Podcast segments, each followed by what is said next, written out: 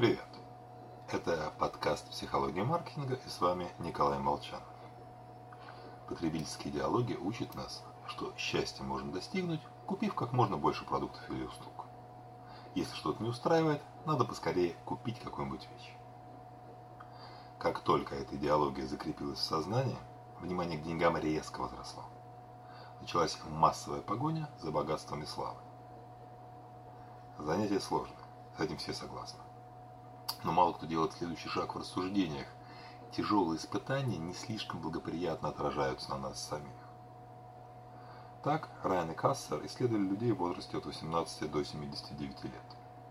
В течение недели проверяли их физическое самочувствие, жалобы на разные типы боли, а затем измерили индекс психологического благополучия. И к чему же тянулись наиболее больные, жалующиеся на свое здоровье люди? Правильно, к деньгам, славе позитивному имиджу.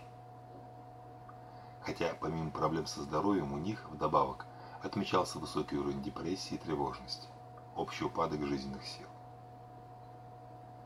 Более того, когда в фокусе внимания находится стремление к финансовому успеху, обычно это означает, что человек испытывает трудности при взаимодействии с окружающим, имеет низкий уровень социального благополучия.